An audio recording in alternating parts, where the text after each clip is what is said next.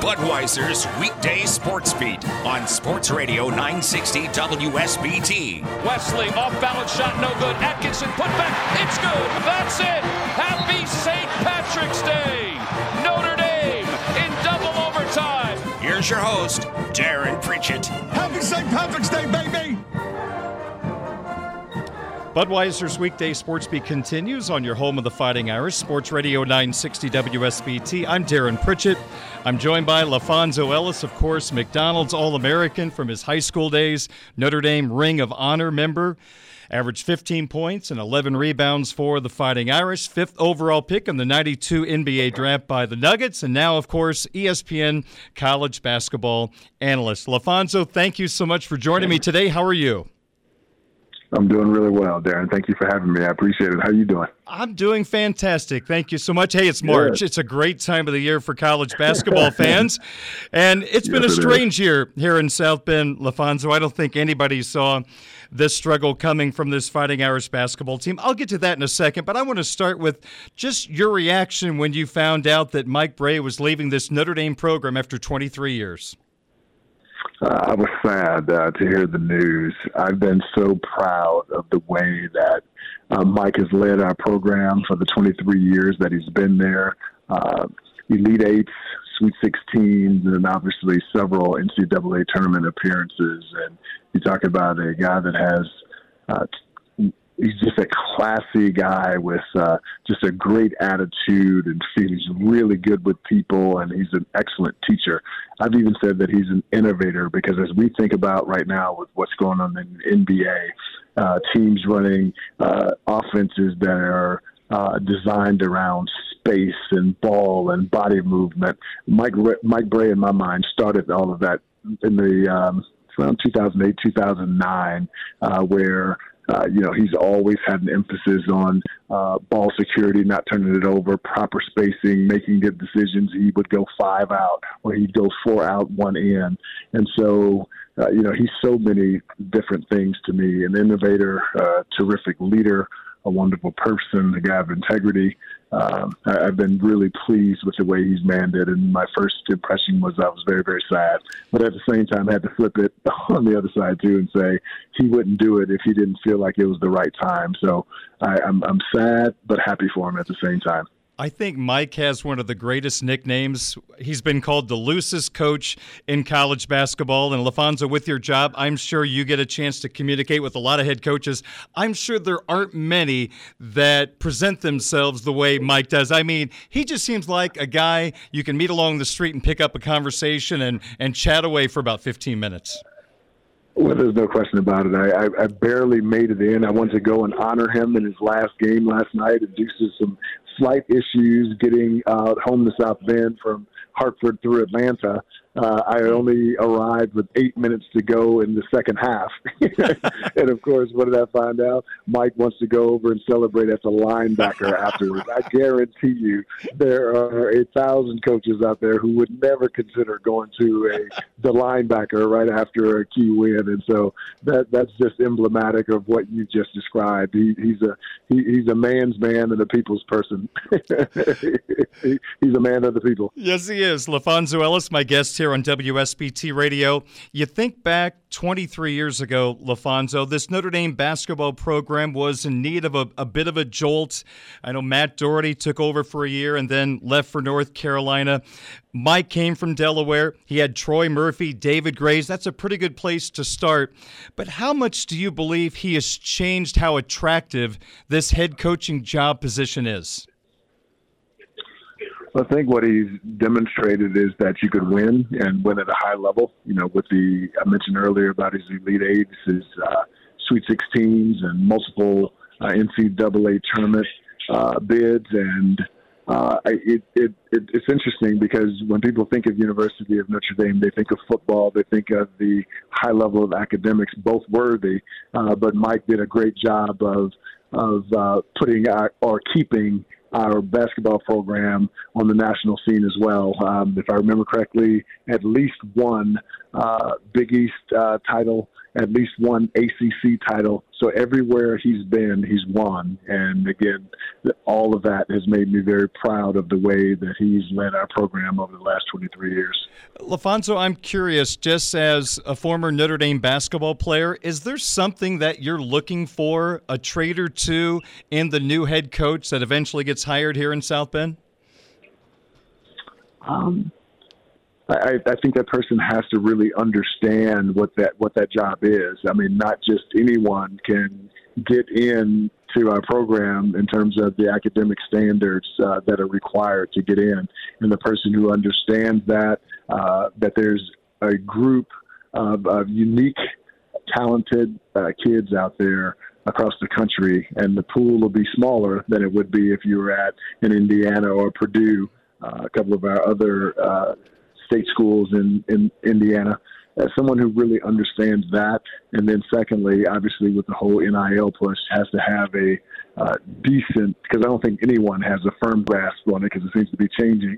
it seems to be changing daily, and uh, but someone who has a firm grasp on that as well, and really understands how to ingratiate himself into the South Bend Notre Dame community you know, LaPhonso, Irish fans are asking thus in the media, gosh, we're not hearing many names right now. Who might be the next head coach? Is that because we still have a lot of basketball left in the season and this just isn't the right time for coaches to reach out possibly to Notre Dame about their interest? I think you're exactly right, but a lot of that's going on behind the scenes with the agents because the agents can. Yeah. Uh, I, I do think that Jack Swarbrick and his uh, group have done a terrific job of keeping it buttoned up and not allowing anything to leak out. I think that's very professional. I've been very proud of the way that they've handled that. But I think it's both of those things working simultaneously. LaPhonso Ellis is my guest on WSBT Radio. Fonz, how surprised were you with the way this season unfolded here in South Bend? Uh, I didn't think we would take as many losses as we did, but I thought we would struggle. And I thought we would struggle because we didn't have a true replacement for Paul Atkinson. I think people forget just how meaningful he was to both our offense and our defense. Uh, we, we, we returned uh, a bunch of shooting guys that can really shoot the basketball. But what we didn't have is a person who you could throw the basketball into, and that guy would be able to go one on one inside, one on one inside the way Paul Atkinson did last year because you couldn't leave any of our shooters because we shoot it so well from perimeter. We didn't have that guy this year, and if you go back even to our first loss uh, against Syracuse, and if you look at every center uh, from that first loss to Syracuse on, we've gotten dominated in the middle of the floor, and that wasn't the case last year with Paul Atkinson because teams had to deal with him. Mm. I guess it's fair to say, LaPhonso, and you kind of touched on this a moment ago, but Irish fans might have to be patient for a year or two with the new head coach. There's going to be a lot of players leaving the program out of eligibility. The hope is J.J. Starling's going to stay, but I'm sure he's mm-hmm. going to have a lot of people interested in him. It's going to be tough to get a lot of transfers in. So, do we have to really be patient? More than likely, LaPhonso, the next couple of years when that new head coach comes in. I think definitely. You know, the transfer portal has created that. Right now, uh, kids who may be uncomfortable uh, with the new coach coming in, they if they're even remotely uncomfortable, they have an opportunity to go in, into the portal and maybe uh, connect with some uh, t- a team with a coach who they were very comfortable with with initially in the recruiting process, but just thought that Notre Dame was the best fit for them at the time. And so certainly you're going to have a lot of attrition there, and uh, you're just going to be young. Even if J.J. Starling returns, you'll be a sophomore next year. Markus Burton is coming in, so so it'll be a really young group, and you definitely always have to be patient when you lose uh, that amount of talent, that uh, that much uh, leadership uh, you got to allow time for a new coach to come in to build the program and to establish the culture uh, the way that they would want to with their own unique style and identity. They're, so we're certainly going to have to be patient with the new person that comes in. Let me sneak in a couple of Big Ten questions really fast. You played against the world's greatest players in the NBA. I'm sure you went against your fair share of seven footers. Zach Edey at Purdue at seven four. What would you do defensively to try to make him uncomfortable? The only thing you really can do is you start first by trying to get early defensive post position to push him off three or four feet off the block so that when he catches the basketball, he just can't go quickly without a dribble over the top. And then the next thing is you put up a gigantic 25 by 25 uh, help sign to your teammates to come and give you some help as quickly as possible. But no, seriously. But to push him off the block initially uh, so that he can't make a quick turn. And then uh, if he does uh, catch it in close, have someone come help right as he releases the basketball in his first dribble. Because if you don't come down and uh, double team him at the right time, you can absolutely forget about it. He's the most dominant offensive player in our game right now. I've noticed a couple of Purdue games lately, LaPhonso, where the opposition has tried to attack those two young Purdue guards who are not the tallest, mm-hmm. Smith and Loyer. When we get to tournament mm-hmm. time, do you think that that's a concern? The height of those guards maybe getting put in some tough spots on pick and rolls that could be a problem for Matt Painter? Yeah, and, and I took a lot of heat for that. For about, about two months ago, I said that I didn't think that Purdue had a shot at winning the national title, and it wasn't that I didn't think that they were uh, a good team because they certainly are. It's just that uh, the last four national champions have had perimeter players who were projected uh, to be drafted in the first round of the NBA draft in that current year. And obviously, Purdue does not have that. I love Fletcher Loyer. He is as tough as nails, and I would love to play with him. Braden Smith uh, can shoot it, tough, can get in the lane and make plays. He's an excellent passer as well. But as I just pointed out, they don't fit that description. Yeah. So that's why I didn't feel that they had a chance to win the national title. And I thought they would struggle with bigger guards, and we've seen them struggle with bigger guards. But I still think this is a Purdue team that is a Sweet 16 at least team. Mm-hmm. And of course, if they can continue to knock down perimeter shots, I, I wouldn't be at all surprised if they got to a Final Four. I just don't think they're equipped to win it. I don't think I've ever seen with one game to go in a regular season a six-way tie for second place like we have in the Big Ten right now. And and LaPhonso. Indiana yeah. is one of those teams, and they are going to go into the tournament with two guys who have played really good basketball as of late. Schifino, of course, Trayce Jackson Davis, but they just seem to be awfully inconsistent. What is your take on the Hoosiers? Yeah, to, to your point, just, just inconsistent. I think you, I think you will find that anytime you have a young guard, Jalen Schifino is absolutely incredible. I mean, six five, six six, thick, big body, can shoot the threes, really good in pick and roll situations. Uh, Mike Woodson hasn't done this yet, but he can actually post him against a lot of uh, smaller guards, and he's he's just absolutely incredible. But if you look at uh, many, not all, but many of their their their losses, it's come when uh, Jalen Hood hasn't played well, and they certainly need him to do that, especially with the injury that they've had at the at the uh, off guard position. And uh, so they're they're kind of trending the way that I would think that they would. And of course, Race Thompson, in my mind, hasn't been as consistent this year as a player um, for them as he was last year. And so it's those inconsistencies that catches up with them along the line. But I think Indiana would be fine. Final question for you. I know you're going to be in North Carolina for that Duke North Carolina game. College game mm-hmm. day is going to be there. And I couldn't believe what I was hearing last night on ESPN. I know it's a fact, but it's just hard to believe that Duke and Carolina are playing a game in which they're trying to improve their resume to both sustain themselves or get into the NCAA tournament. How strange is it to have that conversation?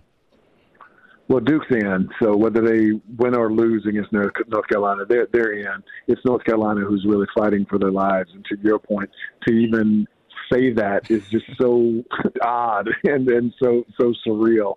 But I think that's what's going to make the game tomorrow uh, being played at such a high level because there's so much at stake. I mean, you're talking about the North, the North Carolina team that uh, was up 15 in the national hmm. championship mm. game last year, returning four of their five starters uh, preseason number one in the country, and now they're fighting for their lives to just make it to the NCAA tournament. And so I'd imagine they're going to come out locked in, ready to play tomorrow. Duke has been playing so well. Tyrese Proctor is really comfortable uh, at the point guard position, which is allowing Jeremy Roach to play off the basketball. Dereck Lively uh, has really accepted his role as a floor runner, offensive rebounder, and shot blocker. And they, they, this is a team that slowly but surely has gotten healthy, and everyone out there on the floor, they have a go-to guy on the interior, seven footer, and Kyle Filipowski, who can also step out on the floor, knock down three, and take take you off the dribble. So all those things are coming together at the right time for Duke, and, and don't be surprised if they get to a Sweet 16. Hmm. LaPhonso, thank you so much for doing this. I know it's the busy time of the year for you, but I'm I'm grateful for your time. And by the way, you and Seth are a really good tag team duo. You guys work so well together. It's always very, very entertaining. So thank you for what you're doing. Greatly appreciate your time today. You're very kind. Thank you for having me on. Blessings to you and your family. The great LaPhonso Ellis joining me on Budweiser's weekday sports beat here on WSBT Radio. And don't forget the Fighting Irish wrap up the regular season at Clemson tomorrow night at 8 o'clock. Pregame coverage begins at 7.30 on Sports Radio 960 WSBT. We'll talk Hoosier Hysteria with former Mishawaka head coach Ron Heklinski coming up next on Sports Radio 960 WSBT.